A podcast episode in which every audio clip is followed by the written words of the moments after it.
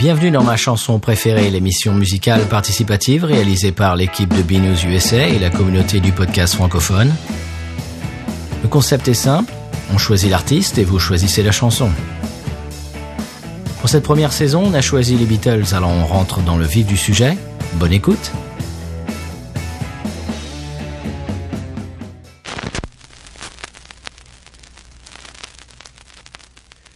Bonjour à tous, moi c'est Julien. Il m'arrive de commettre des émissions dans des podcasts nommés En Vrac, Bulldar, Radio Michel ou Stockholm Sardou.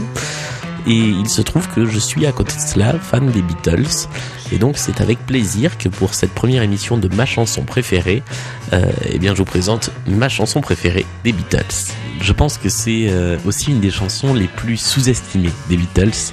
Elle s'appelle Hey Bulldog et euh, elle figure sur euh, l'album Yellow Submarine, qui est sorti en 69, qui est la bande originale du dessin animé euh, du même nom avec les quatre Beatles en personnages principaux. Et c'est une chanson qui a la particularité, comme quelques autres chansons des Beatles, de ne pas avoir de sens particulier. Euh, c'est parti d'une sorte d'improvisation de euh, John Lennon en studio euh, qui avait trouvé Bullfrog qui est devenu Bulldog et ils ont brodé des paroles autour de ça. Et moi ce qui me plaît surtout dans cette chanson c'est la musique qui est hyper puissante. En fait il y a ce riff de piano qu'on retrouve au tout début de la chanson et qu'on retrouve à plusieurs autres moments de la chanson. qui, est, qui est vraiment hyper accrocheur. Euh, les voix sont hyper puissantes aussi euh, sur les couplets. On a ce, refrain avec une, suite d'accords un petit peu différente, qui a un côté un peu presque film d'espionnage, euh, que j'aime beaucoup aussi. Et en fait, je trouve que de ce titre, il se dégage une énergie assez, assez dingue, que j'aime vraiment beaucoup.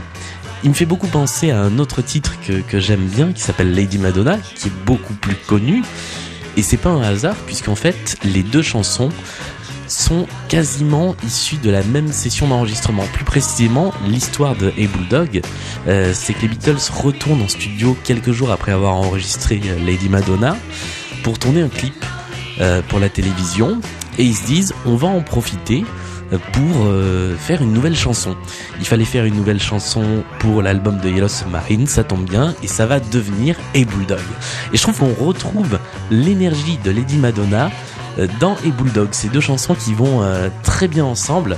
Il y a ce côté retour aux racines du rock après les albums très psychédéliques. et c'est vraiment c'est vraiment une nouvelle énergie qu'on va retrouver un peu avec l'album blanc, qu'on va retrouver avec Abbey Road. Et je trouve que ce titre marque vraiment un tournant. Et puis surtout, euh, j'apprécie de l'écouter. Euh, il est dansant, il est rock, il est pop, il est tout ça à la fois. Et euh, bah, pour toutes ces raisons, je trouve que c'est un titre qui est vraiment, comme je disais au début de, de, de, cette petite contribution sous-estimée dans la discographie des Beatles parce qu'il est sur un album pas forcément le plus connu, euh, parce qu'il a été éclipsé justement par Lady Madonna. Euh, et je pense que voilà, j'avais très envie de redonner un peu ces, lettres de noblesse à ce titre des Beatles. Salut, c'est Quentin de la Post Podcast ou LPP, le podcast qui parle de technologie, d'infographie, de jeux vidéo, de pop culture, de plein de choses et d'actualité euh, parce qu'on aime ça et aussi autour d'un café parce que après tout euh, c'est la pause. Pour ma chanson préférée euh, pour les Beatles, le fameux groupe, personnellement c'est. I Need You c'est une musique quand même très classique des Beatles ça parle d'amour comme plein de musique des Beatles. Euh, mais ça-là m'a particulièrement touché parce que euh, je l'ai voilà, découvert quand j'étais petit. Et euh, j'ai découvert les, les, les Beatles quand j'étais petit par le biais de YouTube, par le biais de mon père qui m'a montré ça. Et j'ai dit waouh, ce groupe est juste, juste dingue. Et ensuite, en traînant sur YouTube, j'ai découvert I Need You et ça m'a complètement transpercé. Euh, je sais pas pourquoi, peut-être l'atmosphère, je sais pas, c'est très calme, avec quand même des paroles, euh, j'ai besoin de toi, I need you. Et euh, voilà, en fait, c'est lors d'une rupture amoureuse, je crois que c'est ça, les paroles. et il dit qu'il a besoin de, j'ai besoin de toi. je, je sais plus ce que je vais faire de ma vie sans toi, tout ça, tout ça. Et, et ça m'a frappé quand j'étais petit, surtout vers la fin, avec le, les trois derniers I Need You, qui, qui, qui, se reposent, il y a un espèce de calme. Et, et voilà, moi ça m'a vraiment touché. Même si c'est une musique très classique des Beatles, je l'adore, ça là. Et, euh, et, en fait, il y a tellement de musique des Beatles que, que, que j'aime et j'ai choisi ça là parce que elle m'a plus ému que les autres. Voilà, bah c'est tout pour ma musique préférée. et là, c'est ma partie préférée. So come on back and see just what you mean to me. I need you. I need you. I need you.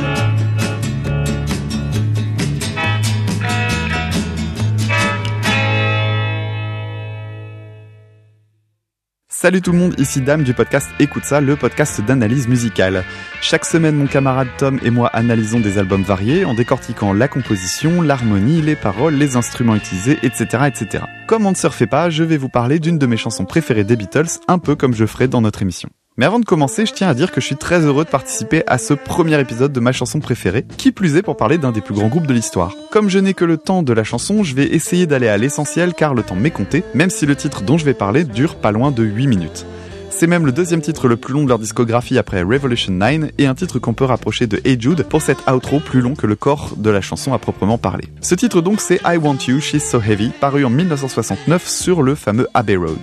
C'est un titre un peu particulier pour moi parce que je n'ai connu que très tardivement, il y a 7 ou 8 ans maintenant, et c'était grâce à un jeu vidéo. Et oui, parce que le titre fait partie de la playlist du jeu Rock Band Beatles, figurez-vous. Alors, ce jeu était bien sympa, mais comme il se concentrait essentiellement sur les premiers morceaux du groupe, il m'a assez vite fatigué. Pas parce que j'aime pas les débuts des Beatles, mais plutôt parce que les She Loves You, les I Want to Hold Your Hand, les Love Me Do, tout ça, c'est bien sympa, mais ça lasse assez vite. Je commençais donc à me faire à l'idée que je n'irais pas le jeu, surtout que j'avais la version Van Halen qui m'attendait, et puis là, débarque ce fameux I Want You dont je n'avais absolument jamais entendu parler. Pourtant, j'estimais vraiment bien connaître leur discographie. Bref, le jeu lance le titre et démarre donc cet arpège assez dramatique avec une guitare lead qui rappelle un peu ce qu'on peut entendre dans Back in the USSR, et là, immédiatement, je pense, oula, gros potentiel.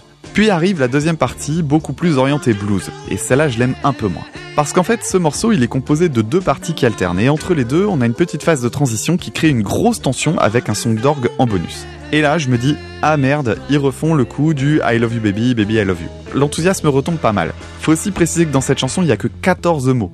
C'est donc assez maigre, surtout si on compare avec mes deux autres titres favoris que sont I Am the Walrus et Being for the Benefit of Mr. Kite. Et donc thématiquement, c'est un cri d'amour de John Lennon pour Yoko Ono. Donc l'intérêt de la chanson en termes de paroles est pas vraiment foufou. En revanche, musicalement, c'est un morceau vraiment riche, et comme les deux autres titres que je viens de mentionner, il est assez révélateur du potentiel créatif du groupe. Ces titres-là sont encore plus incroyables quand on prend en compte le fait qu'ils ne datent que de 5 ans après le début des Beatles. Quand on compare ces périodes, la progression est simplement folle et je ne vois aucun autre groupe qui ait réussi un si grand écart en si peu d'années.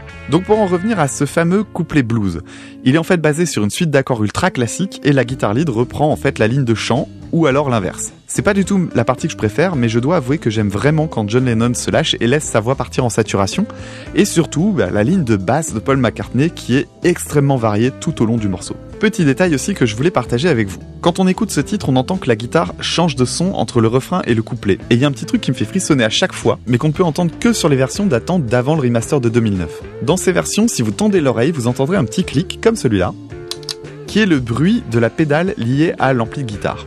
J'adore ce petit truc qui donne tellement l'impression d'être dans le studio avec le groupe. Ce petit clic a donc été effacé depuis et on entend juste le son qui change abruptement après que la note finale ait duré un peu. En revanche, on peut toujours entendre pas mal de petites choses un peu foirées dans la partie guitare, des attaques loupées, des notes parasites un peu partout, un enregistrement très organique typique des conditions studio de l'époque. Des enregistrements sur bande avec des possibilités de montage très réduites et qui permettaient pas de supprimer tous les petits déchets. Évidemment, la partie sur laquelle je vais m'attarder davantage, c'est cette partie instrumentale qu'on entend dès le début et surtout qui clôt le titre en donnant un côté très apocalyptique. Déjà, il y a une rupture assez nette avec le reste de la chanson puisqu'on passe d'un titre binaire à 4 temps à un rythme ternaire. Techniquement, ça passe en 6-8 je crois, donc un ensemble de 6 croches par mesure. En gros, les couplets, on pourrait les compter en faisant 1, 2, 3, 4, 1, 2, 3, 4, alors que quand on arrive au passage instrumental, on arrive sur du 1, 2, 3, 1, 2, 3, 1, 2, 3, 1, 2, 3. Alors pourquoi c'est intéressant? Simplement parce que ça va donner la sensation d'un ralentissement global qui va augmenter cette sensation de pesanteur. Et j'utilise le mot pesanteur volontairement parce que cette fin est particulièrement lourde en termes d'ambiance. À tel point que le morceau est souvent considéré comme un précurseur du doom metal quand même. Un courant musical basé sur la lourdeur, la lenteur et les ambiances pesantes et dans lequel on place les débuts de Black Sabbath par exemple. Et si cette fin est si troublante et lourde, c'est grâce à plusieurs autres ingrédients. Déjà, on a cette ligne mélodique super efficace avec une ligne de basse complexe et doublée par une guitare accordée de façon plus grave que ce qu'on a d'habitude. La corde de mi grave, corde la plus grave de la guitare donc est descendu d'un ton vers le ré, ce qui va lui permettre de doubler la basse. Ce qui est drôle, c'est qu'on lit souvent que c'est Black Sabbath les premiers à avoir utilisé ces accordages plus bas d'un demi-ton ou d'un ton pour rendre leur musique plus sombre. Encore eux. Ensuite, on a ce mur de son créé par des guitares dont on a l'impression qu'elles sont de plus en plus fortes. Le groupe a enregistré plusieurs pistes de guitare les unes sur les autres, et si vous voulez vraiment vous rendre compte de cette puissance, repassez-vous le début, puis zappez direct à la fin pour comparer, vous allez voir c'est vraiment impressionnant. Enfin, une dernière astuce, ce son difficilement descriptible qu'on entend monter encore et encore en fond. C'est ce qu'on appelle un bruit blanc. J'aurais du mal à vous expliquer en détail en si peu de temps, alors je vais schématiser. L'idée, c'est qu'on a dans un bruit blanc l'ensemble des fréquences audibles par l'oreille humaine. Ici, il est fait grâce au clavier Moog, ce clavier si spécifique qu'on entend dans Strawberry Fields Forever ou I Am the Walrus par exemple, auquel on ajoute un système de filtre. Un bruit blanc, c'est donc un bruit, comme son nom l'indique, sans note vraiment discernable et qui peut être assez désagréable. Tellement désagréable même que le bruit blanc a déjà été utilisé comme méthode de torture, notamment à Guantanamo.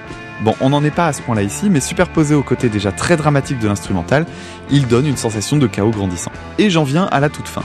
Les dernières secondes, une fin super abrupte que l'on doit à John Lennon qui a demandé de couper la bande à un moment totalement inattendu. Une petite coquetterie gentiment expérimentale et qui est, je pense, la meilleure façon de finir ce titre.